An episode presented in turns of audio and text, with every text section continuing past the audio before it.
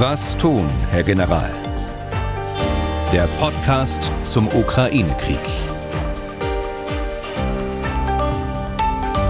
Dazu wieder herzlich willkommen. Ich bin Tim Deisinger, Redakteur und Moderator bei MDR aktuell. Unser Experte für alle Fragen rund um den Ukraine-Krieg und dessen Folgen, beispielsweise ja auch für die Bundeswehr, ist der frühere NATO-General Erhard Bühler. Tag, Herr Bühler.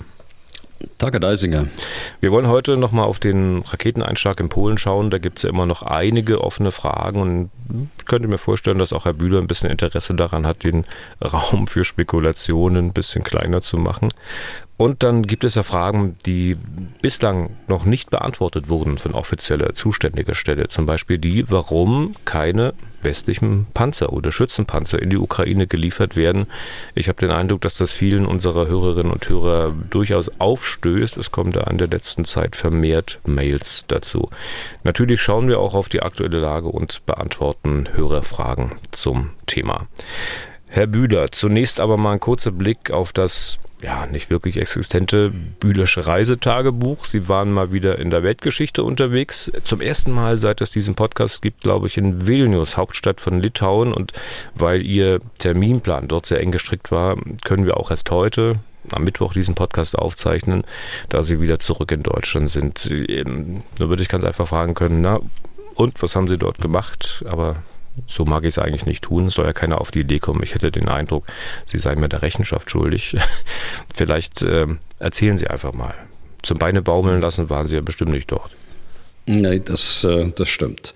Es waren eigentlich äh, drei Anlässe. Der erste Anlass war äh, mit etwas militärischem Hintergrund ein Seminar das äh, die Baltische Verteidigungsakademie veranstaltet, einmal pro Jahr für das äh, künftige Spitzenpersonal dort, sei es militärisch oder auch diplomatisch, auf der Höhe etwa Brigadegeneral, Generalmajor also mittlere Führung, würde ich mal sagen, ohne dass ich da irgendjemanden auf die Füße trete. Und äh, für dieses Seminar laden die drei baltischen Staaten auch andere Nationen ein, also USA, Kanada, äh, Großbritannien, äh, Deutschland. Und bei Deutschland war eben die Besonderheit, dass es diesmal in Kooperation mit der Führungsakademie der Bundeswehr in Hamburg durchgeführt worden ist, sodass dort auch eine größere Gruppe an äh, Generalen, aber auch an Diplomaten dort mit teilgenommen hat. Und das zweite war die äh, Vorbereitungskonferenz für die jährliche Sicherheitskonferenz in Vilnius, die im März stattfinden wird, nächsten Jahres. Hier war der Fokus dann mehr so auf Politik und äh, Diplomatie gerichtet. Nur ganz wenige Militärs dabei. Und das Dritte, das war am, am Rande dann, äh, bin ich mit der militärischen Führung dort zusammengetroffen. Mhm. Das waren so meine Reiseanlässe. Mhm. Und Sie sind bestimmt auch nicht nur mit emotionalen Eindrücken zurückgekommen, sondern haben bestimmt auch, äh, ich sag mal, inhaltlich was mitgenommen, oder? Ja, ja, äh, sicher. Also interessant ist es immer bei solchen Gesprächen, die doch unterschiedliche Bedrohungsperzeption äh, zu erfahren. Ähm, die ist natürlich anders äh, bei einem Land äh, wie Litauen, aber auch bei den anderen baltischen Staaten, als es bei uns ist. Das Zweite ist, äh, was man auch äh, immer wieder erfährt, die große Dankbarkeit gegenüber Deutschland. Ähm, wenn es äh, um die Verteidigung von Litauen geht. Sie wissen ja, äh, Deutschland macht seit Jahren, seit 2017, äh, eine ganze Menge, um die Abschreckung zu gewährleisten dort im Land, aber auch die Verteidigung vorzubereiten, falls sie denn nötig wäre. Hm, das dritte vielleicht ist, die Balten, und das gilt für alle drei, die fordern immer sehr viel.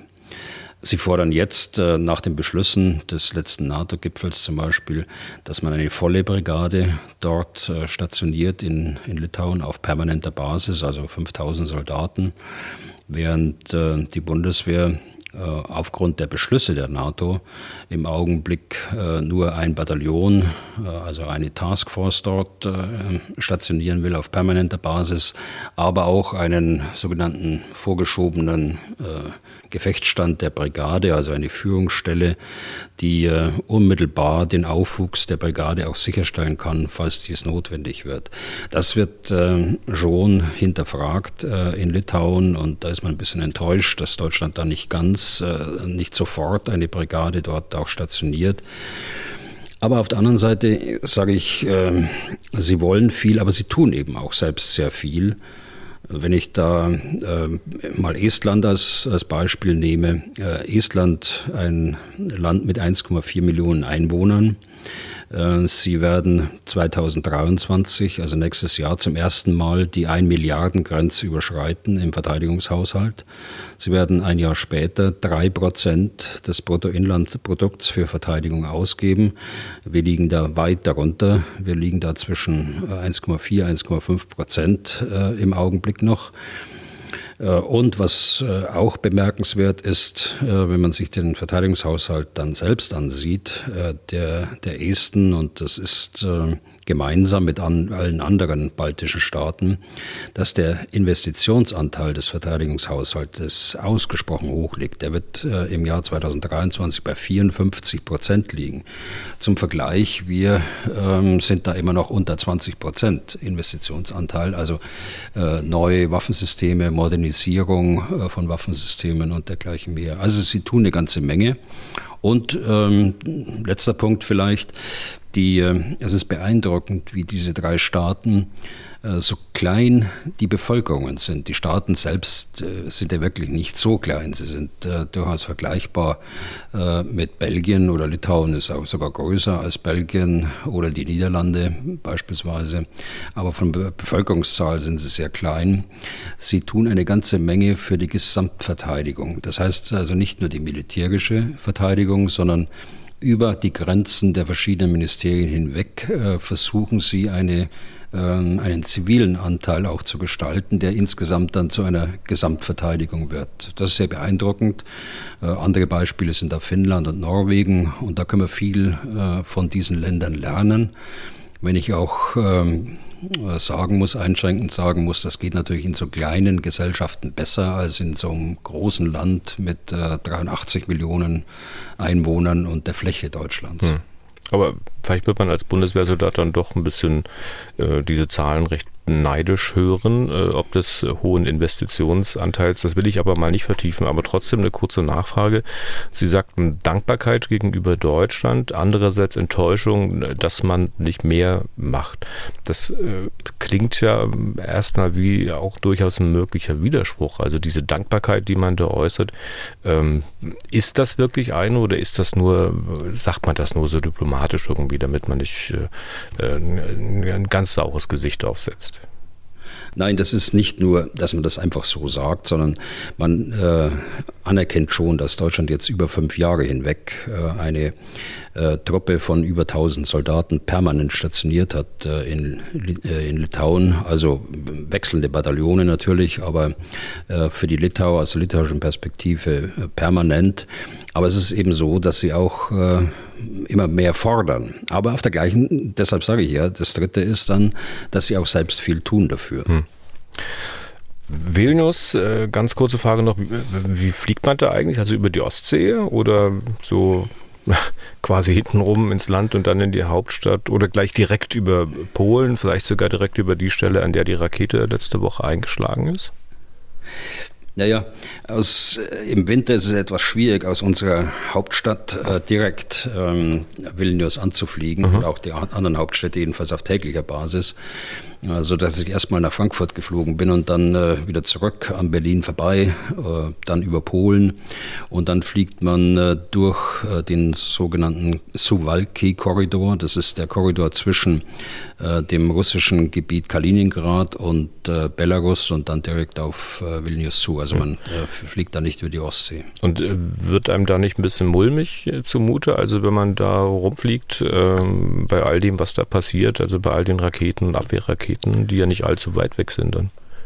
Ja, nicht allzu weit weg, aber doch äh, weit genug, äh, dass nach der der Auffassung der Luftsicherheitsbehörden und auch der Fluggesellschaften es völlig ungefährlich ist, da durchzufliegen, mhm. was ich auch glaube. Okay. Ähm, Sie hatten im letzten Podcast gesagt, äh, dass man, ich glaube auch in Litauen, recht schnell dabei war zu sagen, dass diese Rakete, die sich da an polnische Erde gebohrt hat, eine russische war. Äh, haben Sie denn in Erfahrung können, warum man da an Litauen so schnell bei war? Naja, man war schnell bei der Hand, das ist richtig, mit Mutmaßungen über eine von Russland abgefeuerte Rakete. Das trifft zu für Litauen, äh, aber auch für Estland und äh, für Lettland. Es waren jeweils äh, Regierungsvertreter, die sich da geäußert haben, sehr schnell, auch über Twitter. Das ist ja das übliche Bild und das haben wir ja in Deutschland auch. Das hatten wir auch beim letzten Mal besprochen. Es ist äh, leider so, dass man äh, dort vorschnell Urteile fällt und äh, dann veröffentlicht, indem man die, die Bevölkerung eigentlich verunsichert dadurch. Sie sind besser beraten, wenn sie die Untersuchungen erst abwarten, so wie es andere Politiker auch vorgemacht haben, mhm. richtigerweise. Aber haben Sie eine Ahnung, warum das da so schnell geht? Warum man so vorschnell ist?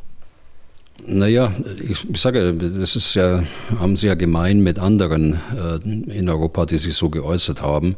Also insofern ist es kein Alleinstellungsmerkmal für die, für die Balten.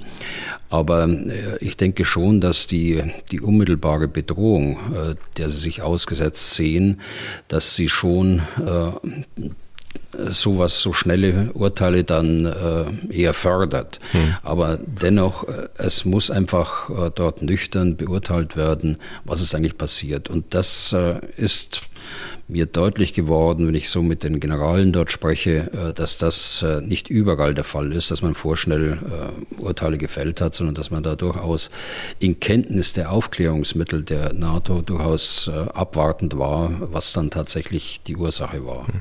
Stichwort Generale. Ich weiß, dass Sie dort Ben Hodges treffen wollten, den früheren General der US Army in Europa. Der ist ja zuletzt ein bisschen dadurch aufgefallen, dass er gänzlich andere Prognosen zum Krieg abgegeben gegeben hat als der aktuelle US-Generalstabschef Milley. Milley war ziemlich skeptisch bezüglich künftiger ukrainischer Erfolge, vor allem schneller Erfolge. Hodges dagegen deutlich optimistischer. Hat er Ihnen denn gesagt, was ihn so optimistisch macht? Naja, Hodges sagt ja, dass äh, bis Januar die Voraussetzungen für eine weitere Offensive in der Ukraine geschaffen werden können. Und äh, er meint dann und geht dann so weit, dass er äh, sagt, im äh, Sommer könnte man die territoriale Integrität der Ukraine wiederherstellen, also einschließlich der Gebiete im Donbass und auch einschließlich der Krim. Nun muss man, äh, und das sagt er selbst, äh, nun muss man immer auf die Annahmen schauen. Was äh, führt einen dazu, so eine Langfristprognose zu machen? Das kann man ja nur unter Annahmen äh, treffen. Und äh, die Annahmen sind eben, dass äh, das Momentum, das die Ukraine jetzt hat, irreversibel ist. Äh, das das Erste. Das Zweite ist, äh, dass es Russland nicht gelingt, die Initiative zu ergreifen, dass es Russland nicht gelingt, jetzt mit der Teilmobilisierung und anderer Maßnahmen ihre Kampfkraft zu erhöhen. Und äh, letztlich, äh, dass es gelingt, die russische Armee dann auch auf der Krim einzuschließen. Meine, das ist nicht von der Hand zu weisen, äh, dass äh, eine solche Möglichkeit gibt. Die Krim hat nun mal nur die Brücke äh, von Kerch und äh, dann den Landzugang äh, über Mariupol und also diese Landbrücke. Und das war's dann, wenn man mal absieht von, von Schiffstransport, der natürlich auch stattfinden kann nach Sevastopol äh, aus Russland heraus. Also diese, diese Annahmen äh, äh, können natürlich heute noch nicht mit hundertprozentiger Sicherheit äh, bestätigt werden. Und deshalb ist so eine Prognose immer schwierig aus meinen Gründen. Aber ich habe äh, absprachegemäß natürlich äh, das gemacht, was wir was wir uns vorgenommen haben. Ich habe Ben Hodges eingeladen in diesen Podcast und er hat auch sofort zugestimmt, auch zugestimmt, äh, dass er das in Deutsch machen will. Er spricht ja ganz gut Deutsch und so, so dass es äh, auch weit verständlich ist. Äh, müssen wir mal sehen, wann wir den geeigneten Termin finden, Herr Deisinger. Ja. Ich glaube, es bedarf einiger Überzeugungskraft, Ben Hodges dazu zu bekommen, dass er sich öffentlich auch in Deutsch äußert. Also Hut ab, Herr Bühler. Nein, das macht, das macht er schon. Der spricht äh, wirklich sehr gut Deutsch. Er lebt ja auch in Deutschland jetzt nach seiner Pensionierung und der kann das schon. Aber ich habe auch großes Verständnis, äh, dass er in einer äh, Live-Talkshow dann eher zum Englischen mhm. Kommt. Podcast, wenn man sich da irgendwie verhaspelt, das weiß ich ja selbst, dann kann man sagen mal so jetzt Stopp und das schneiden wir wieder heraus. Das machen wir natürlich auch, Herr Deisinger. Ja. worüber haben Sie denn Sachen erfahren, die Sie uns hier nicht sagen dürfen? Also ich, zög, ich zögere jetzt etwas. Äh, ich meine, die, die Konferenz war offen. Äh, die, ähm, das Seminar mit den Offizieren, ähm, das spiegelt das wider, was ich gerade so gesagt habe. Na gut, und äh, mit der militärischen Führung, da gibt es sicher das eine oder andere, was, was man da jetzt öffentlich nicht breitreten muss. Aber so die Gesamttendenz aller Gespräche geht in die Richtung, die ich eingangs gesagt habe. Hm. Schauen wir auf die aktuelle Lage. Ähm, die zeichnen sich ja eigentlich durch ziemlich wenig Bewegung an der Front aus, wenn ich das recht sehe, aber äh, zumindest im Donbass durch große Heftigkeit. Kann man das so zusammenfassen? Ich glaube, das kann man so zusammenfassen. Ich würde nur ganz gerne, Herr Deisiger, nochmal zu den Luftoperationen was sagen. Mhm. Denn die sind ja, wie wir wissen, am Montag fortgesetzt worden. Wenn auch äh, gestern mit geringer Intensität. Das äh, schwankt ja immer etwas. Äh, und äh, ich glaube, das kann sich wieder ändern und wir werden wieder Tage sehen mit hoher Intensität. Äh, die, die Lage dort ist, äh, ist doch dramatisch, äh, wenn man sich anschaut, wie viel der Infrastruktur, der Energieinfrastruktur jetzt zerstört worden ist. Die Zahlen liegen zwischen 40 und 50 Prozent und offensichtlich auch so, dass sie nicht in kürzerer Zeit repariert werden können. Das heißt, die Ukraine muss den Winter über mit großflächigen Stromabschaltungen rechnen. Äh, es gibt natürlich dann auch kein, kein Wasser dazu. Stromabschaltungen, die äh, auch notwendig sind, um das Netz noch einigermaßen stabil zu halten. Und äh, das führt jetzt auch zu Empfehlungen des Chefs der Energiebehörde, dass sich die Leute in Gebiete zurückziehen sollten und explizit auch ins Ausland äh, flüchten sollten, um äh, diesen Winter zu überstehen. Das ist natürlich nicht die Auffassung der Regierung. Äh, die Regierung möchte haben, dass die Leute möglichst im Land bleiben. Sie hat, äh, wenn das, äh, das richtig sehe, was Präsident Zelensky gestern Nacht gesagt hat, sie hat über 4000 Überwinterungsstellen, glaube ich, hat er es genannt, äh, eingerichtet, in denen sich die Leute aufwärmen können und äh, Strom für ihre Handys äh, bekommen können und anderes. Ähm, also es ist schon eine dramatische Situation. Bemerkenswert in dem Zusammenhang ist auch, dass der ukrainische Generalstab gestern eine Abschätzung herausgegeben hat, äh, erstmals so in dieser detaillierten Form, äh, über die russischen Raketen und äh, Drohnenvorräte, die da noch verfügbar sind. Ganz detailliert, viel zu detailliert, dass man jetzt das wiederholen kann, im Einzelnen die Zahlen, aber sie sind an verschiedenen Orten im Internet auch abrufbar. Aber die Tendenz ist so, dass tatsächlich die modernen Raketen, also die äh, zum Beispiel die Eiskender-Rakete, äh, das dürfte ja die modernste sein, äh, der Kurzstreckenraketen, Kurz- bis Mittelstreckenraketen, äh, die sie haben, die gehen tatsächlich zur Neige. Ähm, zweitens aber, und das ist die schlechte Nachricht, ähm, wenn man die anderen Raketentypen weglassen, dann auf der anderen Seite die S-300, die im Boden-Boden-Einsatz auch eingesetzt werden kann, eine Flugabwehrrakete, die kennen wir ja mittlerweile schon. Also die gibt es im Überfluss noch. Also sie haben noch jede Menge äh, Potenzial dort, um diesen Krieg, äh, diesen Terrorkrieg die, gegen die Bevölkerung fortzusetzen. Hm. Und vielleicht ein letzter Punkt, äh, die Drohnen spielen offenbar überhaupt keine Rolle mehr aus, aus dem Iran. Hier äh, muss man davon ausgehen, dass sie zur Neige gegangen sind äh, oder auch sinnlos geworden sind, weil sich die Ukraine in ihren Abwehrmaßnahmen so auf die Drohne eingestellt haben, dass sie eigentlich keine Wirkung mehr erzielen kann. Okay, dann schauen wir jetzt mal auf das Geschehen am Boden, an, an der äh, Frontlinie. Also ziemlich heftige Gefechte im Donbass. Also dort scheint es sich momentan zu konzentrieren, ja? Ja, bei großen Verlusten, insbesondere auf der russischen Seite.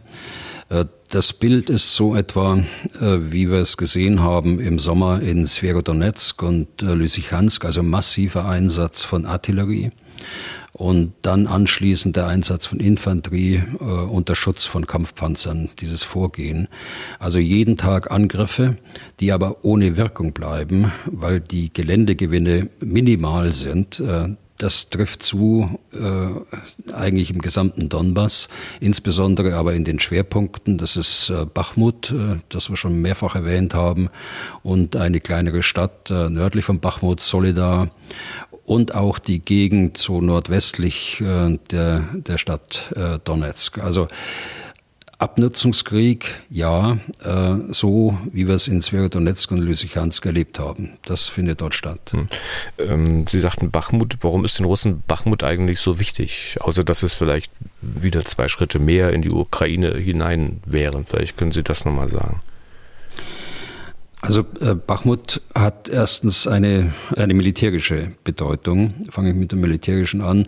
Äh, Bachmut ist der Eckpfeiler der Verteidigung der Ukraine im Donbass, äh, einer sehr stark ausgebauten Verteidigungslinie, die sich dann hochzieht nach Norden äh, Richtung Slowiansk. Ähm, Bachmut ist ein Drehkreuz, äh, gleichzeitig an dem Straßen zusammenlaufen, an dem Eisenbahnen auch zusammenlaufen. Also von daher hat es eine militärische Bedeutung. Äh, zweitens die politische Bedeutung von Bachmut, äh, das hatten wir schon mal erwähnt. Äh, der Kreml hat ja vorgegeben, bis zum 15. September äh, diese Region äh, zu kontrollieren und zu erobern. Die, das ist bisher nicht eingetreten, äh, auch äh, zwei Monate nachdem dieses Ultimatum oder diese Zielsetzung abgelaufen ist. Warum äh, greifen die Russen immer noch äh, Bachmut an? Das äh, zeigt eigentlich, dass der Oberbefehlshaber, der, der neue, der Sergei äh, Sorowikin, dass der eigentlich wenig operative Handlungsfreiheit hat, ganz offensichtlich, um äh, sich über diese politischen Ziele hinwegzusetzen. Und er könnte ja auch anders militärisch handeln, um das Ziel, äh, die Verteidigung zu durchstoßen, da im Raum Slowiansk, Kramatorsk, Bachmut, um jetzt alle drei Städte zu nennen, da könnte er auch mal an anderer Stelle angreifen. Tut er aber nicht. Äh, er lässt da Welle um Welle äh, gegen Bachmut an, anlaufen. Das hängt auch aus meiner Sicht damit zusammen, dass hier unterschiedlichste Truppenteile wirksam werden auf russischer Seite. Das ist einmal die russische Armee, die äh, Sorowikin untersteht. Das ist aber auch die Wagner-Miliz, die Söldnertruppe und äh, es sind insbesondere auch die Separatisten der Oblast, Oblast Donetsk. Und äh, alle drei militärischen äh, Truppenteile ähm, arbeiten nicht so äh, zusammen, wie man sich das eigentlich vorstellen müsste. Es gibt dort keine Einheitlichkeit der Führung, sondern äh, es macht ganz offensichtlich Wagner das, was sie glauben, dass es richtig ist und äh, die Separatisten genauso, so dass er eigentlich nur die russische Armee hat, äh, die äh, ihm tatsächlich untersteht und ähm, bekommt dort möglicherweise auch Verstärkung. Also es wurde ja gemutmaßt, dass die Russen Truppen umgruppieren, insoweit, dass sie welche vom Ostufer des Dnieper abziehen, also aus der Region Cherson und dann in den Donbass schicken. Sieht man davon was? Ja, das haben sie getan. Sie haben tatsächlich äh, kampferfahrene äh, Verbände dort äh, in den Donbass verlegt. Und auf der anderen Seite, und das ist äh, genauso interessant, äh, kommen jetzt neue Truppenteile wieder in der Region Cherson und südlich von Saporischia an, auch im Raum äh, Melitopol. Melitopol übrigens ist ein Name, der wird uns in nächster Zeit noch äh, mehr beschäftigen. Das ist, liegt südlich von Saporischia, auch so ein äh, Drehkreuz und äh, liegt unmittelbar in der Landbrücke vor, der, vor der Krim. Es ist also wirklich ein, eine Stadt, durch die eine ganz entscheidende Versorgungslinie läuft. Interessant ist dabei auch, dass sie sich nicht auf die Eisenbahn abstützen, was sie normalerweise machen, sondern äh, mehr und mehr äh, LKWs, Sattelschlepper, äh, Kfz also äh, benutzen, um, im Straßenmarsch dort vorzugehen. Offensichtlich ist die Eisenbahn nicht mehr sicher genug für ihre Transporte, weil eben das ganze Gebiet bereits in der Reichweite der ukrainischen präzisen Artillerie liegt.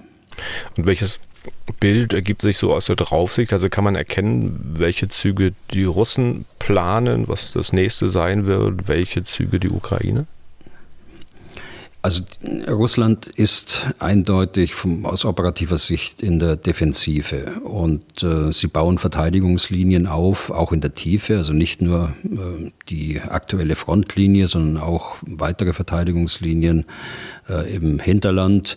Äh, sie bauen Verteidigungslinien auf oben, beginnend im Norden, äh, um Belgorod zu schützen, wobei ich glaube, dass äh, die Ukraine nicht nach Russland selbst und Belgorod liegt ja, wie wir wissen, in, in Russland, äh, angreifen würde. Äh, das trifft aber auch zu auf die Oblast Luhansk, äh, auf Saporischia und eben auch auf Cherson, äh, eben das Ostufer des äh, Dnepr. Der Zweck des ganzen Unternehmens ist aus meiner Sicht einfach Zeitgewinn. Zeitgewinn, äh, um die, äh, die Maßnahmen der Teilmobilisierung und anderer Maßnahmen ähm, wirken zu lassen, äh, möglichst über den Winter zu kommen und irgendwann mal wieder in der Lage zu sein, die Initiative zu ergreifen. Bei den Ukrainern? Ukraine, bei der Ukraine äh, ist es so, dass der, der Angriff im Norden weitergeführt wird, äh, Richtung Svatove. Langsam äh, kommt man da voran. In der Mitte die Verteidigung, das hatten wir gerade schon besprochen. Und im Süden sehen wir auch nach wie vor und jetzt weiter nach Osten hinweg äh, das Abriegeln der russischen Truppenteile von der Versorgung, ähm, Bekämpfen von Führungsstellen, von logistischen Einrichtungen mit weitreichender Artillerie. Und da kann man davon ausgehen, dass sie, wenn der Zeitpunkt gekommen ist, der richtige Zeitpunkt, dass sie dort auch wieder offensiv werden. Hm.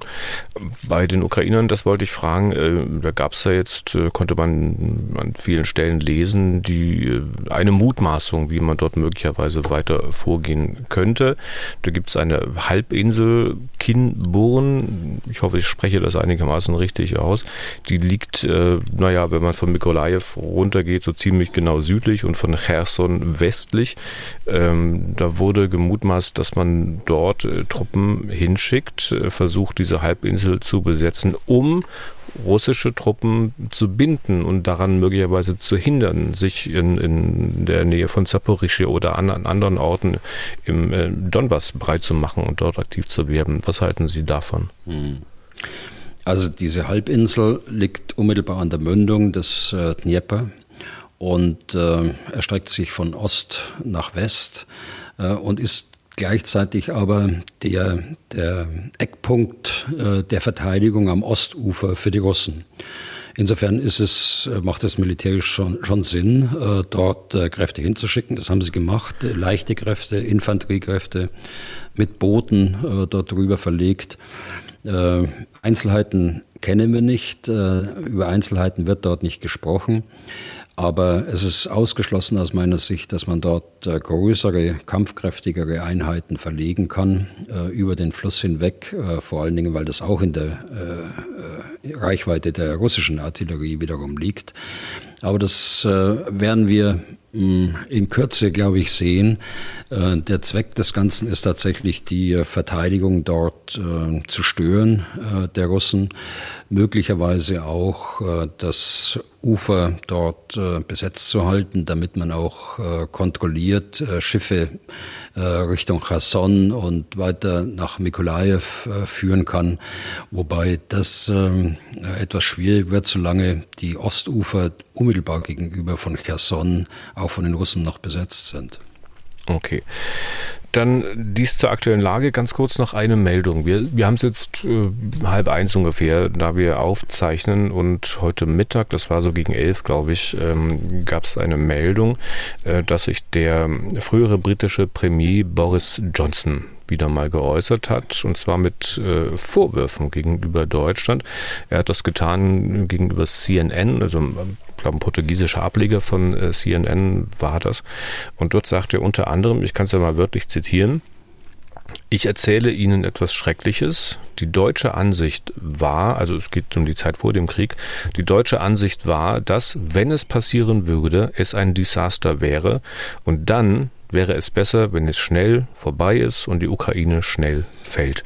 Und dann meinte, dass diese Haltung vor allem mit wirtschaftlichen Aspekten begründet worden ist. Und den Franzosen gibt er auch eins mit und sagte, dass die Franzosen äh, bis zum letzten Moment in der Denial-Phase waren, also in der Verweigerungshaltung. Ähm, ich meine, äh, ich kann mir sicher vieles vorstellen, auch was die deutsche Haltung betrifft. Aber das fällt mir dann doch, ähm, das ist mir, glaube ich, zu viel. Das ähm, passt nicht in meinen Kopf rein. Wie geht es Ihnen da? Hm.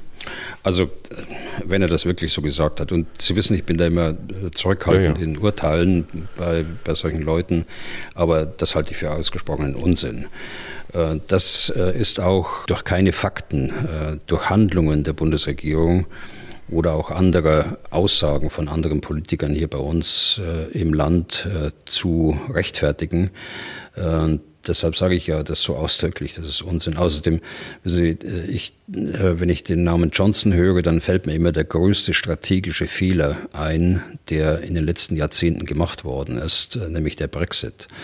Was auch ein, ein Indiz war für, die, für den für das Nichtvorhandensein eines europäischen und äh, westlichen äh, Zusammenhalts äh, nach Kriegsbeginn. Die, das Kalkül von Putin war ja, dass der, der Westen zerstritten sein wird.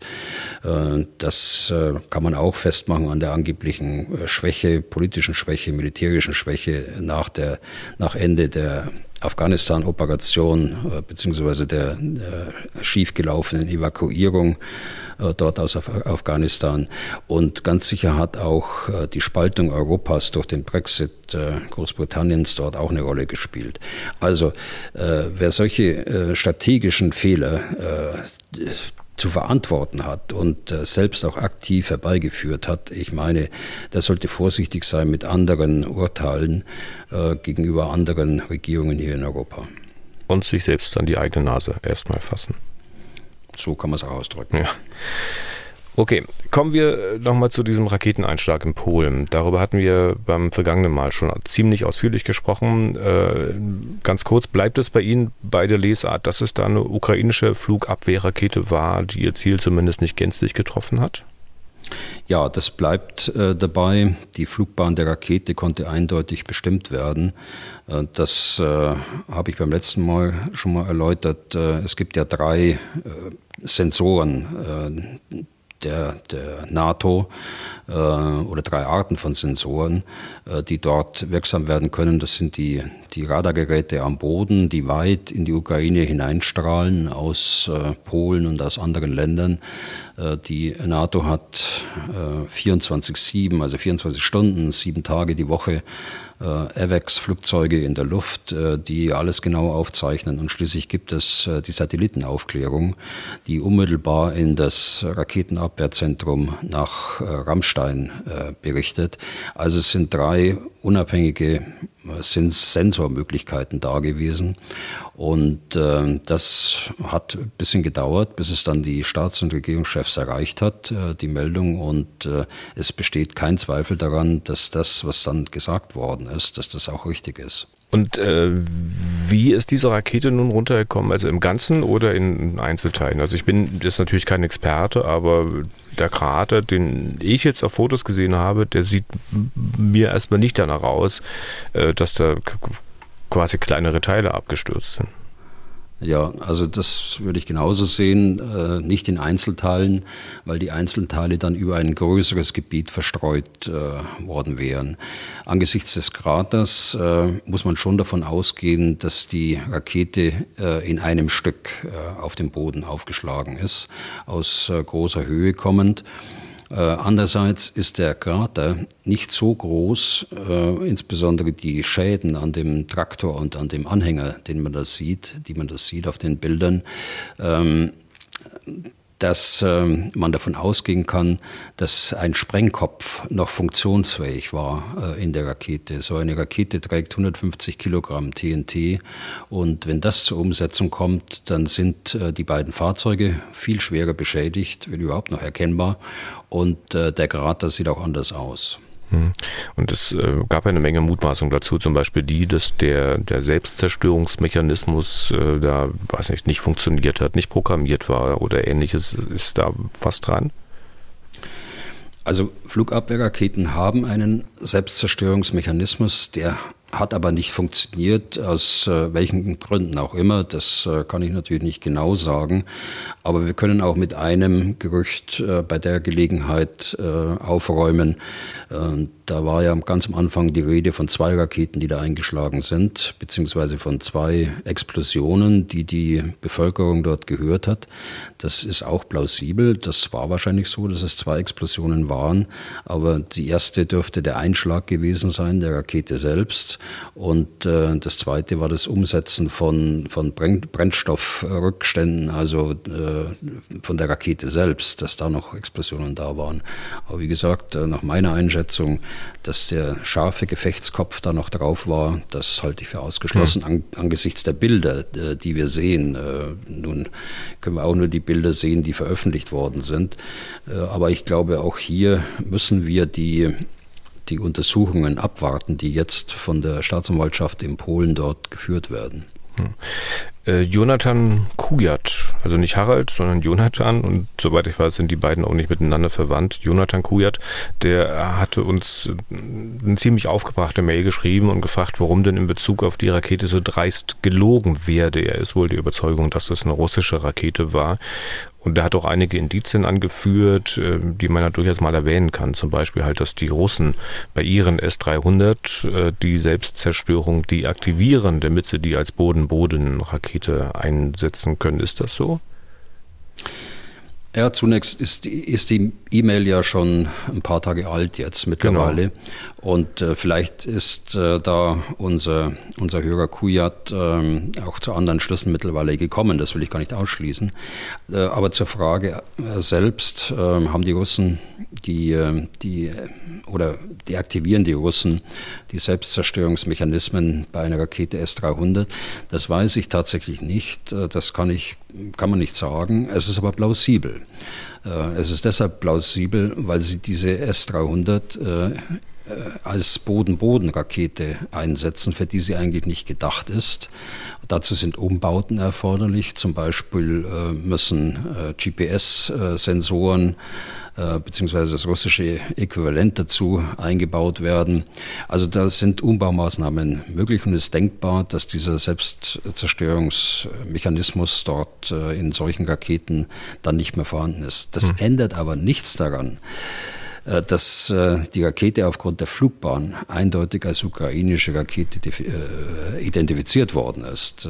Also insofern ist das jetzt eine Frage, die möglicherweise durch die Zeitabläufe jetzt auch schon überholt ist. Ja. Wer das nicht glaubt, der kann natürlich sagen, hm, na, erzählen können sie viel. Aber ähm, deswegen will ich mal ganz kurz noch ein anderes Indiz, was Herr Kujat in der Mail beigefügt hat, mit anführen. Ähm, er, und das werden sicher viele aus anderen Quellen sicher auch gehört gehört haben oder gelesen haben. Er hat dann ähm, Koordinaten zweier potenzielle Ziele für die Russen mitgeschickt, also jeweils mit Längen- und Breitengrad. Das eine ist, glaube ich, ein Kraftwerk in Kiew und das andere eine Bahnstation in Lviv. Äh, wenn man nun aber sozusagen in der Zeile verrutscht und die Daten falsch eingibt, und zwar äh, Lenkgrad des einen Ziels, Breitengrad des anderen Ziels, ähm, Sie ahnen, wo man dann landet? Ja, aber nochmal, das ändert nichts an der, an der Tatsache, die ich gerade erwähnt habe, ja. dass es äh, mittlerweile identifiziert worden ist als ukrainische Rakete. Aber bleiben wir bei, bei dieser theoretischen Diskussion. Ja, das, da hat der Herr Kujat durchaus recht. Die, die Ziele sind ja auch im Raum äh, Kiew und in äh, Lviv, äh, Schrägstrich Lemberg, äh, angegriffen worden von den Russen. und, und äh, wenn die erste These stimmt, dass es eine ukrainische Abwehrrakete war, dann hat diese Abwehrrakete dann auch versucht, die angreifenden russischen Raketen zu zerstören. Hm. Aber bei der Zielprogrammierung nochmal nachgefragt, auch wenn wir davon ausgehen, dass es eine ukrainische war, äh, könnte sowas eigentlich passieren? Also hat man dann, wenn man Ziele programmiert für so eine Rakete, hat man dann eine Liste, muss das händisch eingetippt werden? Wenn man dann mal nicht genau hinschaut, dann verrutscht man schon mal? Ja, also Fehler können natürlich passieren, aber äh, ich kann das jetzt nicht bestätigen, äh, wie das tatsächlich das Verfahren mhm. läuft äh, dort bei der bei der russischen Armee. Aber ich weiß es nur von der von der NATO. Es gibt ähm, vorbereitete Ziellisten für solche Fälle, ne? Äh, dass man also tatsächlich das Ziel X. Wir sprechen jetzt da wieder in, äh, in der Theorie, dass man ein Ziel X äh, dann tatsächlich im Computer hat und dann eigentlich auch keine Übertragungsfehler mehr passieren können. Also wenn es solche Listen gibt, ich nehme an, die werden dann weit vorher erstellt und dann muss keiner, der da ähm, vielleicht auch ein bisschen aufgeregt ist, äh, die einzelnen Koordinaten eingeben, sondern dann sagt man nur hier meinetwegen XY25 und dann sind die Ziele sozusagen dann da drin. Ja, und XY25 wäre bei der NATO mit Sicherheit äh, kein Umspannwerk ja. oder keine, keine in, äh, Infrastruktur, die zivilen Zwecken dient. Ja. Nun hören wir, Herr Bühler, dass äh, Frau Lambrecht, die Bundesverteidigungsministerin, den Polen helfen will mit Patriot, mit, mit äh, auch Flugabwehrraketen. Hätte man ja denken können, eigentlich hätten die Polen diese Rakete doch auch kommen sehen müssen und äh, abwehren können. Ähm, wenn man da jetzt Patriot Patriot hinbringt an diese Stellen, an die, an die Grenze, äh, hilft das? Also mit Patriot wäre das quasi nicht passiert? Also die Polen haben ja selbst erklärt, äh, polnisches Militär, dass sie über die Luftraumüberwachung genau gesehen haben, dass die Rakete kommt und äh, dass sie Polen erreichen wird, aber sie konnten sie nicht mehr abschießen, weil sie keine ähm, Raketenstellungen in der Nähe hatten, die diese Rakete auch zeitgerecht vor dem Einschlag auch treffen konnte. Also da, da fehlt es an den Fähigkeiten, äh, qualitativ äh, wahrscheinlich. Sie haben keine Patriots, sie haben zwar welche bestellt bei den Amerikanern, äh, die werden aber erst in einigen Jahren einsatzbereit sein. Und äh, quantitativ, äh, das, was sie an älteren Raketen haben, haben sie offensichtlich auch nicht so, dass sie das gesamte Gebiet abdecken können. Insofern war das Angebot an Polen am Sonntag wirklich ein guter Schritt, das auch Vertrauen aufbaut gegenüber Polen. Das Verhältnis ist, wie wir wissen, ja immer von Zeit zu Zeit etwas angespannt.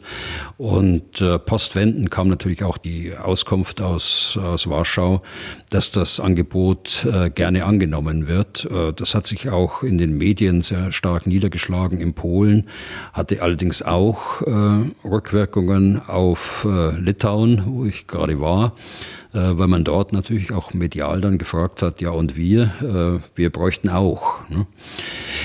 Aber jetzt müssen wir dann natürlich nach so einem Angebot, vor allen Dingen weil es äh, angenommen worden ist, äh, dann auch liefern. Wir haben auch äh, nur begrenzt Patriot-Staffeln in Deutschland und wir erinnern uns, dass wir äh, bereits die Slowakei schützen. Denn die Slowakei hat ihre alten, äh, ursprünglich sowjetischen S-300 äh, an die Ukraine abgegeben und wir haben äh, zugesichert, dass wir die Slowakei schützen. Und deshalb sind deutsche Soldaten, so wie wir jetzt sprechen, äh, in der Slowakei stationiert mit ihren Patriot-Raketen, um den Schutz der Slowakei sicherzustellen. Also also es ist äh, sicher keine leichte Aufgabe äh, für unsere äh, Luftwaffe, dies dann auch tatsächlich für die äh, polnische Grenze so äh, zu gewährleisten, dass da keine Lücke verbleibt. Okay. Ähm, Stichwort Waffenlieferungen. Äh, wir müssen mal wieder über die Nicht-Waffenlieferungen des Westens sprechen, über die Nicht-Panzer oder Nicht-Schützenpanzer. Ähm, da ist ja jetzt im Vordergrund nicht so sehr geredet worden, aber wenn ich mir so die Mails anschaue, die wir zu diesem Podcast bekommen, dann scheint das Thema längst nicht beerdigt, also auch für die Hörerinnen und Hörer nicht. Man will dann schon eine Erklärung dafür haben, dass man der Ukraine diese Waffen eben nicht schickt. Ähm, Sie haben sicher nicht nur in Vilnius viele Gespräche führen können, seit wir das das letzte Mal thematisiert haben. Haben Sie denn mittlerweile ein klares Bild, warum man das nicht macht? Also vielleicht können wir dieses Argument überspringen, dass es da Absprachen gibt, internationale, dass da keiner einen Alleingang machen will. Das können sicher viele nachvollziehen. Wichtig wäre ja zu erfahren, warum man sich da so und nicht anders abgesprochen hat. Ja. Aber vielleicht sollte man es auch noch ein bisschen eingrenzen. Wir sprechen also jetzt hier über äh, Kampfpanzer, Schützenpanzer, mhm. die bei der Industrie stehen oder Kampfpanzer und Schützenpanzer, die irgendwo bei anderen Bündnispartnern im Depot stehen. Sowas äh, gibt es ja bei den Amerikanern, dass die Material, das sie nicht in den aktiven Truppenteilen haben, dass sie das ins Depot äh, dann bringen und dass es dort verfügbar ist. Also um, über diese Waffen sprechen wir. Wir sprechen nicht über Waffen, die in aktiven Verbänden sind. Genau. Und äh, da kann ich nur sagen, da habe ich auch kein klares äh, Lagebild. Äh, klar ist, äh, dass es, so wie Sie sagen, dass es Absprachen gibt, äh, aber die Begründung, warum man das tut, das, da habe ich kein klares Bild. Mir scheint immer noch dieser Kampfpanzer äh, irgendwie symbolisch überbewertet zu werden. So nach dem Motto, das ist eine Offensivwaffe und äh, das andere sind Defensivwaffen. Ganz sicher nicht beim Kanzler, der hat das äh, sicher drauf, äh, wenn ich mir das mal so erlauben darf, äh, und auch bei anderen handelnden Personen. Aber es muss ja immer auch die, äh, oder es müssen die Parteien auch immer mitgenommen werden. Und hier gibt es einfach Vorbehalte, die sich an den Begriffen offensiv und Defensivwaffen dann auch festmachen lassen. Wobei, und das haben wir auch häufiger schon hier gesagt und rausgearbeitet, es gibt keine offensiven Waffen und Defensivwaffe. Jede Waffe kann für unterschiedliche Zwecke eingesetzt werden.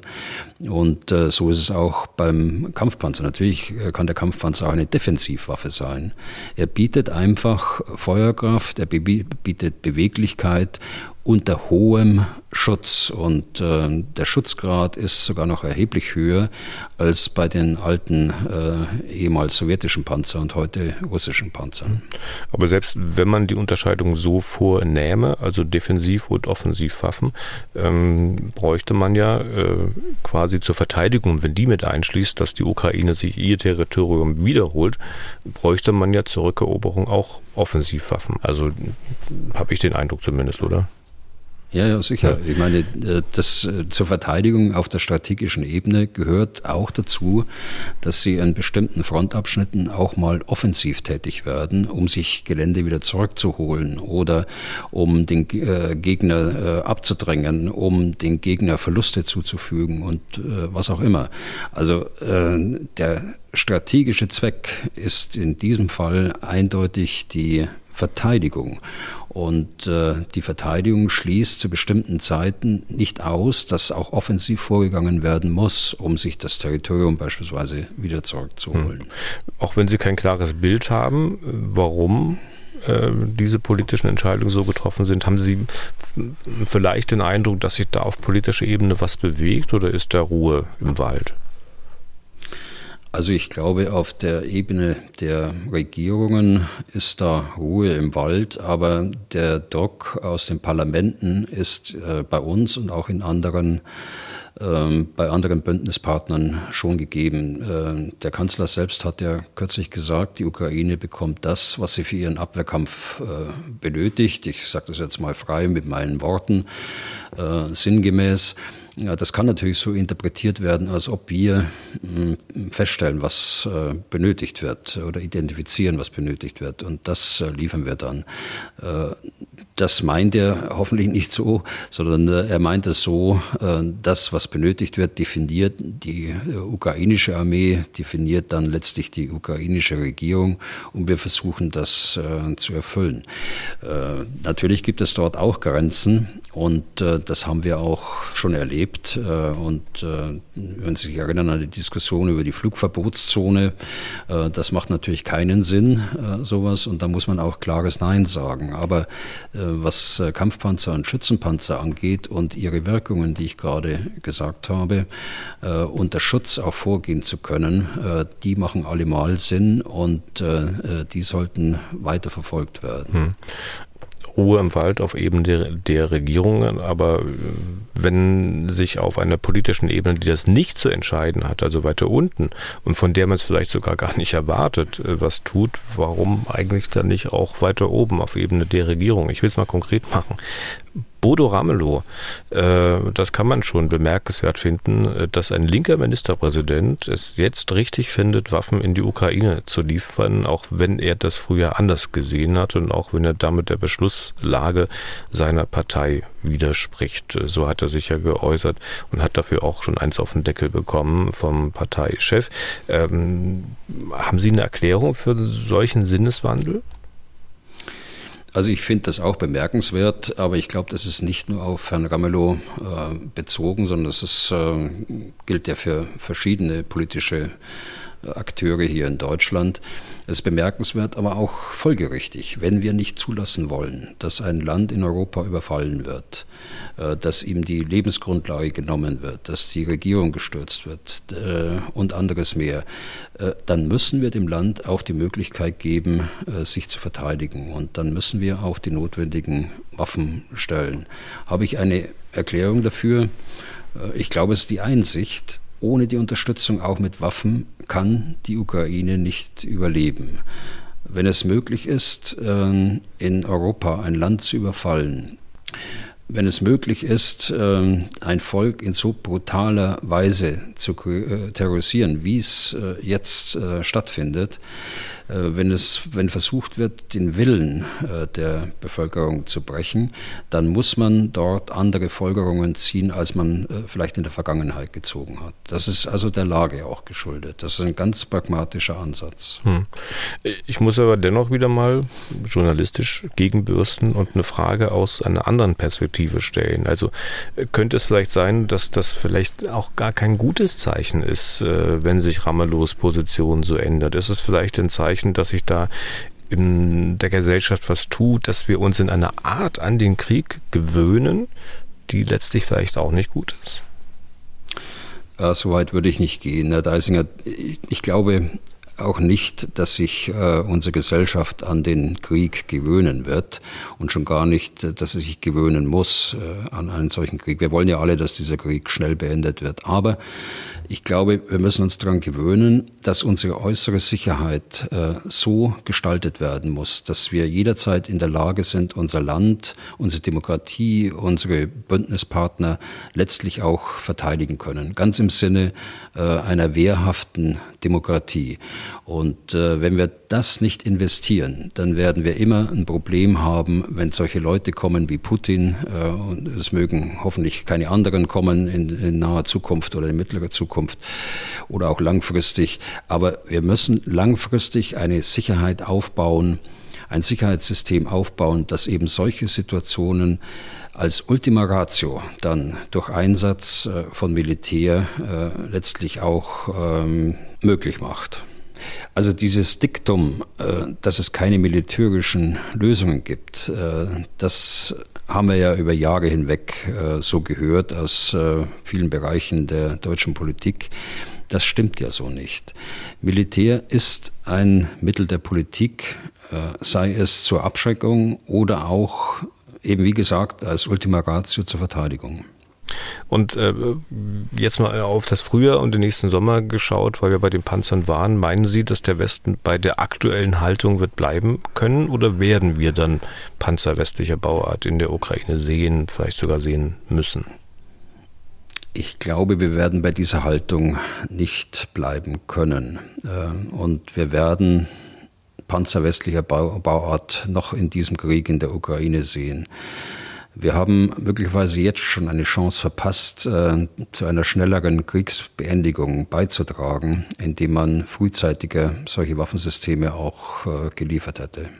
Und wenn man dann, das sind ja keine ganz neuen Panzer, die man liefern würde, wenn man dann alte Panzer liefert, die ja derzeit bei, bei der Industrie stehen, steht ja die Frage, wie wenn die im Einsatz sind, wie wartet man die? Wie setzt man die wieder in Stand, wenn sie im Einsatz immer und immer wieder gebraucht werden? Wo kriegt man die Ersatzteile dafür her? Wären denn das für die Panzer, die da jetzt bei der Industrie stehen und von dort geliefert werden könnten, gesichert oder mm, kriegen die einen, fahren die einmal irgendwo über irgendwas drüber und dann sind sie kaputt und könnten nicht repariert werden? Also es handelt sich ja hier um Leopard-Panzer und äh, Leopard-Panzer, die in dieser Konfiguration in der Bundeswehr nicht mehr verwendet werden, aber bei dem einen oder anderen Bundespartnern eben schon.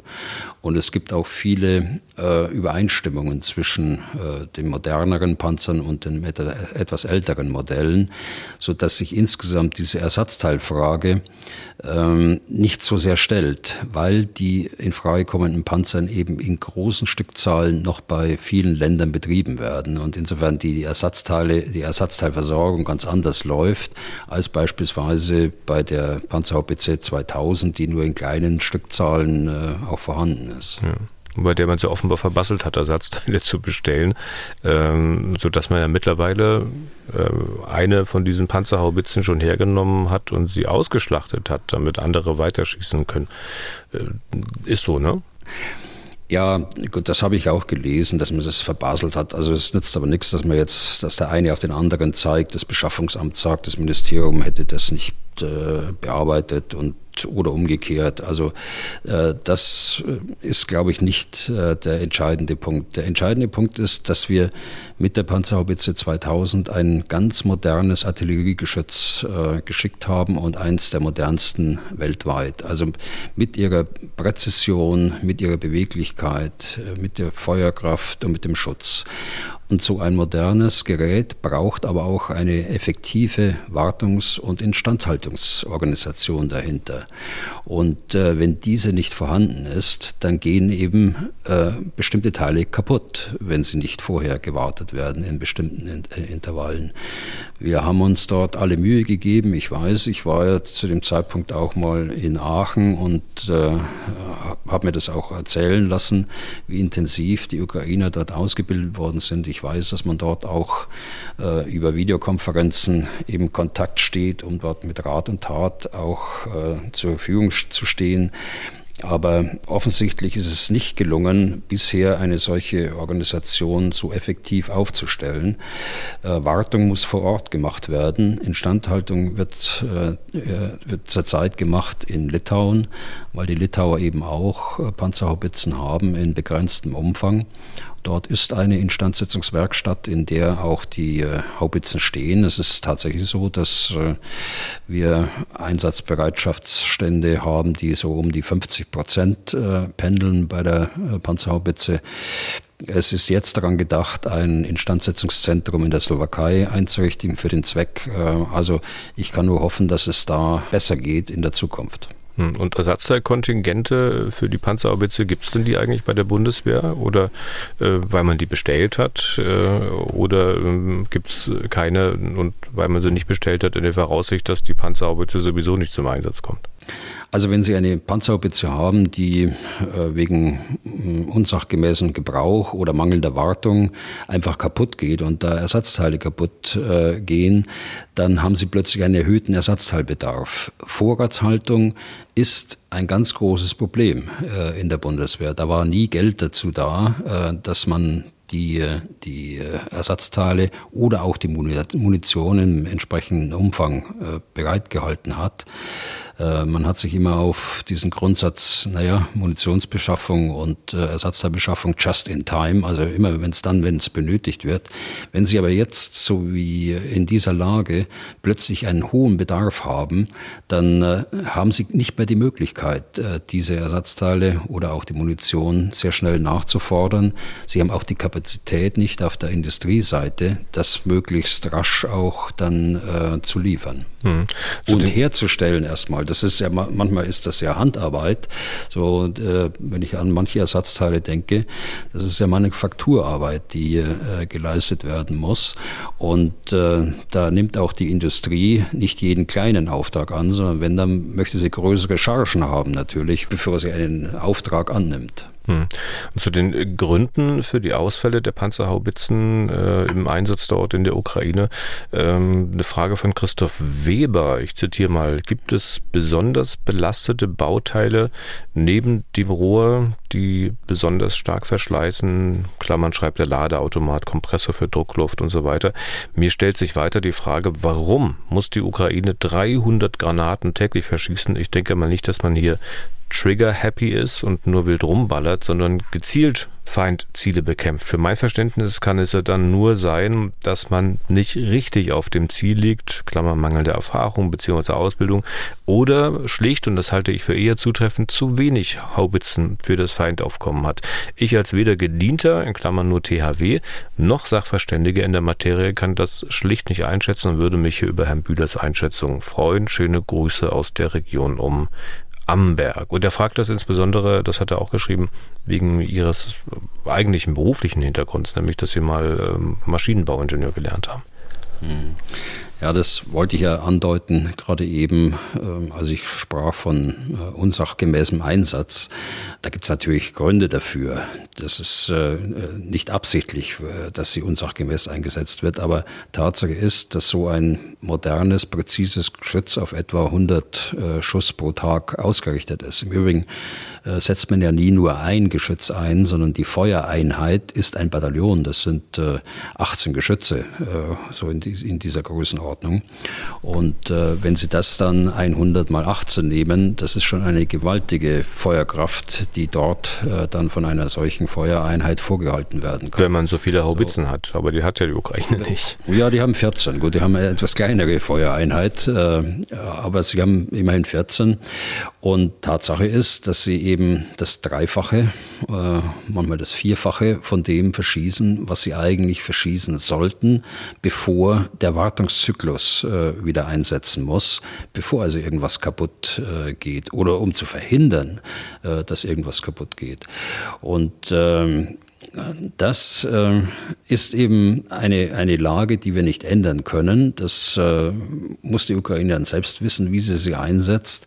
Aber ich sage nochmal, ich habe großes Verständnis dafür, dass äh, die Lage so ist, wie sie ist. Und äh, da muss man eben mehr verschießen, dann äh, hat man eben mehr Verschleiß. Und äh, dann muss man auch damit leben, dass so die Einsatzbereitschaft dann bis auf 50 Prozent absinkt. Hm. Zur Panzerhaubitze, da gibt es noch eine ja, generelle Frage und zwar von Jan Smetsing. Zitat. Ich fand das Konzept, eine 155 mm Artillerie auf ein Leopard 1 Chassis zu stellen, schon immer fragwürdig. Die Panzerhaubitze 2000 hat eine Standardbesatzung von fünf Personen, wiegt um die 58 Tonnen. Demgegenüber steht die neue Boxer-Version RHC 155, welche mit exakt der gleichen Kanone ausgestattet ist, mit zwei Personen auskommt, deutlich leichter ist, auch über ein Flugzeug verlegt werden kann und um ein Vielfaches günstiger ist. Gerade in Westeuropa, wo die Infrastruktur gut ausgebaut ist, frage ich mich, ob dieses System nicht deutlich sinnvoller ist und ob das vielleicht der Grund ist, weshalb wir die Panzerhaubitzen 2000 auch liefern, in Klammern abstoßen. Nein, das äh, wird man sicher nicht tun, abstoßen. Ähm, man wird die Panzerhaubitze brauchen für die schweren Brigaden, also die mit Leopard ausgestattet sind oder mit dem neuen Schützenpanzer Puma, den wir ganz selten hier erwähnen äh, im, im, Podcast oder eigentlich noch gar nicht erwähnt haben. Äh, der ist so modern, äh, dass er gerade in der Bundeswehr neu eingeführt worden ist. Und äh, für dieses äh, Pärchen Leopard und Puma würde ich auf die Panzerhaubitze äh, nicht verzichten. Da kommt jetzt äh, in, der, in der Frage auch so ein bisschen Philosophie mit rein, äh, Kette oder Radpanzer. Ein Kettenfahrzeug verteilt äh, die Last äh, auf einer wesentlich größeren, größeren Fläche. Ein Kettenfahrzeug kann wie wir sagen, im Militär auf der Hochachse wenden. Das heißt, äh, im Stand äh, kann das äh, die Richtung verändern, nach rechts oder links oder rundherum, ist also wesentlich flexibler als ein Radfahrzeug, das rangieren muss, so wie man auch einen Pkw rangiert. Und dazu kommt eben auch, dass der Bodendruck bei einem Kettenfahrzeug, wie ich gerade gesagt habe, bei einem Radfahrzeug wesentlich höher ist. Äh, und da können Sie es nicht mehr, da ist es nicht mehr gleichmäßig verteilt, sondern da gibt es dann eben Spitzenbelastungen äh, auf sechs Rädern oder auf acht Rädern äh, so dass insgesamt die Beweglichkeit gerade im schweren Gelände doch eingeschränkt ist für diese Fahrzeuge. Nun sagt er, unser Hörer folgerichtigerweise mit der entsprechenden Infrastruktur, davon kann man nicht ausgehen in der Ukraine, in Mitteleuropa schon eher. Wir brauchen über die äh, circa 120 Haubitzen, die wir jetzt haben, brauchen wir äh, rund 160 äh, Haubitzen mehr in der künftigen Struktur des Heeres. Äh, das wissen wir nicht erst seit heute, sondern das wissen wir eigentlich seit 2016, 2017. Nur hat sich leider äh, seither noch nichts tun können, weil die entsprechenden Mittel nicht da waren. Und selbst in diesem 100 Milliarden Paket ist dieses Artilleriepaket nicht eingeflossen.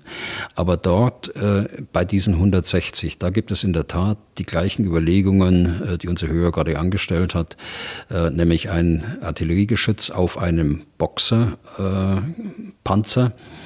Äh, das ist zunächst ein Transportpanzer, auf dem man einfach dann einen Turm äh, draufsetzt mit äh, einer äh, fast identischen äh, Waffe, wie es die Panzerhaubitze 2000 hat. Äh, dieser Radpanzer kann äh, auch aus der Bewegung schießen. Er kann sogar im rechten Winkel schießen, ohne umzukippen. Auch das ist alles schon ausprobiert worden. Sie ist auslieferungsfähig im Grunde genommen, ist aber leider noch nicht bestellt. Es gibt eine Alternative dazu, das sage ich gleich dazu, das gleiche Geschütz im Grunde genommen auf einen LKW zu, zu packen ähm, der ein geschütztes Fahrerhaus hat. Das hat den Vorteil, dass äh, das Ganze insgesamt äh, etwas leichter wird, äh, möglicherweise. Also hier wird man jetzt genau sehen äh, in der Bundeswehr, welche, welchen Typ von äh, radbeweglicher Artillerie man tatsächlich für diesen Bedarf von 160 dann auch auswählen wird. Mhm. Und äh, dann hat Arne Giesel aus Hamburg noch eine Frage zu Waffenlieferungen. Äh, ich zitiere, vor dem Hintergrund der anhaltenden Diskussion, ob Deutschland nun auch Marder oder Leopardpanzer schicken sollte oder nicht, hätte ich gerne gewusst, warum gar nicht über den Wiesel diskutiert wird. Also würde eine Lieferung des Wiesels, Wiesel 1 oder Wiesel 2, den tatsächlichen Kampfwert der ukrainischen Armee nicht steigern, auch gerade vor dem Hintergrund der aktuellen Wetterlage? Und wenn ja, wie viele Wiesel könnte die Bundeswehr ähm, ähm, entbehren? Frage 3, gäbe es alternativ noch Wieselbestände bei der Industrie, die wieder flott gemacht werden könnten? Mit den besten Grüßen. Also bei dem Wiesel äh, sprechen wir jetzt von einer äh, leicht gepanzerten Plattform. Ähm, der ist nicht sehr schwer, der wiegt um die fünf Tonnen. Und er ist das Fahrzeug eigentlich der Fallschirmjäger und äh, der leichten Infanterie. Äh, es gibt ihn in unterschiedlichen Typen. Äh, es gibt ihn äh, als Flugabwehrpanzer, es gibt ihn als Waffenträger für die, für die Infanterie mit Kanone 20 mm, künftig 27 mm, glaube ich. Es gibt ihn als Mörserträger, als Sanitätsfahrzeug, als unterschiedlichen Zielsetzungen. Also Fallschirmjäger zur Frage, ist da was entbehrlich? Äh, wir haben äh, nach meiner Erinnerung so etwa 180 äh, Wiesel in der Bundeswehr. Es ist gerade, nein, die Entscheidung ist schon vorher gefallen, musste eigentlich schon vor, vorher fallen, dass wir ein, ein Nachfolgefahrzeug brauchen für diesen Wiesel, den es seit Anfang der 90er Jahre bereits gibt. Äh, jetzt hat man sich zu einer Nutzungsdauerverlängerung entschlossen, um ihn über das Jahr 230 auch zu verwenden. Diese Verlängerung, die geht einher mit einer etwas stärkeren Waffe äh, und anderen äh, technischen Details. Und, und zur Frage, sind sie verfügbar aus dem, aus dem Bereich der Bundeswehr? Ähm, da würde ich gerne bei meiner grundsätzlichen Linie bleiben und sagen, nicht aus aktiven Verbänden, sie werden dort benötigt. Vor allen Dingen dann nicht, wenn gleichzeitig eine Nutzungsdauerverlängerung läuft, die noch nicht abgeschlossen ist. Äh, es sind also sehr viele Fahrzeuge jetzt gerade aktuell auch in der Umrüstung und fehlen ohnehin schon. Und dann muss man sehen, bei den Fallschirmjägern, äh, das ist ja eine so spezialisierte Truppengattung äh, mit sehr wichtigen Aufträgen auch, was die nationale Vorsorge angeht. Äh, also beispielsweise Evakuierungsoperationen, für die ein Dispositiv von über 1000 Soldaten äh, bereitgestellt wird, äh, und zwar ganz kurzfristig bereitgestellt werden muss, um deutsche Staatsbürger von irgendwoher evakuieren zu können oder um Geiselbefreiungen der, der Spezialkräfte in einem zweiten Ring unterstützen zu können. Das sind also Truppenteile mit hoher Einsatzbereitschaft, die im Regelfall ihre äh, Waffen und ihre Waffensysteme auch brauchen. Und da wird man ganz äh, vorsichtig rangehen müssen, wenn man dann ohnehin äh, diesen, wenn man ins Auge fasst, dass man äh, den Wiesel der Ukraine gibt. Bei der Ukraine, und äh, das ist vielleicht der letzte Punkt, äh, sehe ich diesen Panzer nicht als äh, kriegsentscheidend an, aber es wird durchaus eine Hilfestellung für äh, Spezialkräfte auf der ukrainischen Seite, für die leichte Infanterie. Also es könnte schon helfen, aber ich fürchte, das sind die Ressourcen begrenzt. Dann haben wir heute noch Zeit für eine Frage. Dr. Oliver Gassmann aus Braunschweig hat uns geschrieben. Wenn sich die Ereignisse überschlagen, ist Herr Bühler mein Fels in der Brandung und hilft mit seiner ruhigen, meditativ gelassenen Art, die aktuelle Lage besser zu verstehen und einzuordnen. Ich bin am Außendienst tätig, daher sind wir drei, in Klammern Bühler, Deisinger, Gassmann, meistens zusammen auf der Autobahn unterwegs. In letzter Zeit sehe ich hier, hier sehr häufig größere Kolonnen an Militärfahrzeugen. Täuscht mein Eindruck oder gibt es tatsächlich ein erhöhtes Aufkommen von Truppenbewegungen in Deutschland? Was wäre der Grund dafür? Nein, Herr Gassmann, ich glaube, das täuscht nicht. Das ist tatsächlich so und das beobachte ich ja selbst auch, wenn ich äh, mit dem Auto unterwegs bin, gerade aus äh, in Ihrer Region, jetzt äh, Braunschweig. Da ist, sind zu nennen die großen Übungsplätze in Bergen und in Munster. Das ist das Gefechtsübungszentrum äh, in, in der Altmark äh, bei Magdeburg. Äh, all diese großen Übungsplätze werden auch durch süddeutsche Truppenteile benutzt. Das heißt, ähm, sie äh, verladen ihre Panzer auf Eisenbahntransport, aber die Radfahrzeuge, die fahren dann äh, auf der Stra im Straßentransport zu den, zu den großen Übungsplätzen, die in, im Norden liegen. Der Grund ist äh, einmal das routinemäßige Übungsgeschehen, äh, das so wie ein Grundrauschen immer äh, stattfindet.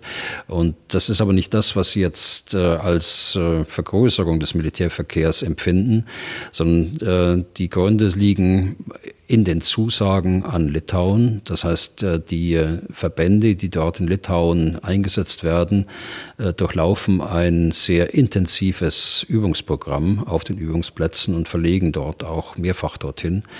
Und äh, vor allen Dingen ist das ins nächste Jahr auch gerichtet. Äh, Deutschland hat sich hier verpflichtet, das Gros äh, der NATO Response Force, der schnellen Eingreifkräfte der, der NATO zu stellen. Und äh, dementsprechend äh, umfangreich sind auch die Bewegungen, die sich hier zwischen den äh, Standorten, den Friedensstandorten und den Übungsplätzen abspielen. Herr Kassmann hat dann noch eine zweite Frage, die ich zumindest für heute mal ausblende, die ist dann schon sehr speziell, aber er hat äh, noch einen schönen Abschlusssatz geschrieben, den ich mal nur wegen des zweiten Teils äh, vorlese. Zitat, auch wenn ich Ihren Podcast sehr schätze und ich Sie beide nach fast 70 Stunden Hörzeit auch ein klein bisschen lieb gewonnen habe, würde ich mir dennoch wünschen, dass wir uns zukünftig nicht mehr so oft hören müssen. Ja, ich denke, lieber Herr Gassmann, das wünschen wir uns alle. Einzig derjenige, der diesen Wunsch eigentlich sofort erfüllen könnte, der wird das wohl nicht tun. Zumindest sieht es äh, nach wie vor so aus. Tja, und damit sind wir durch für heute. Danke fürs Interesse, danke fürs Zuhören, danke fürs Fragen stellen, danke fürs Loben, danke fürs Kritisieren, ausdrücklich. Und wenn Sie selbst Anmerkungen oder Fragen haben, dann schreiben Sie an general.mdaktuell.de oder rufen Sie an unter 0800 637 3737. Was tun, Herr General, gibt es auf mdr.de in der ARD Audiothek bei Spotify, Apple, Google, Amazon, YouTube und überall da, wo es sonst noch Podcasts gibt. Herr Bühler, wir hören uns schon übermorgen wieder am Freitag. Bis dahin und vielen Dank für heute. Ja, gern geschehen. Dann bis Freitag. Was tun, Herr General? Der Podcast zum Ukraine-Krieg.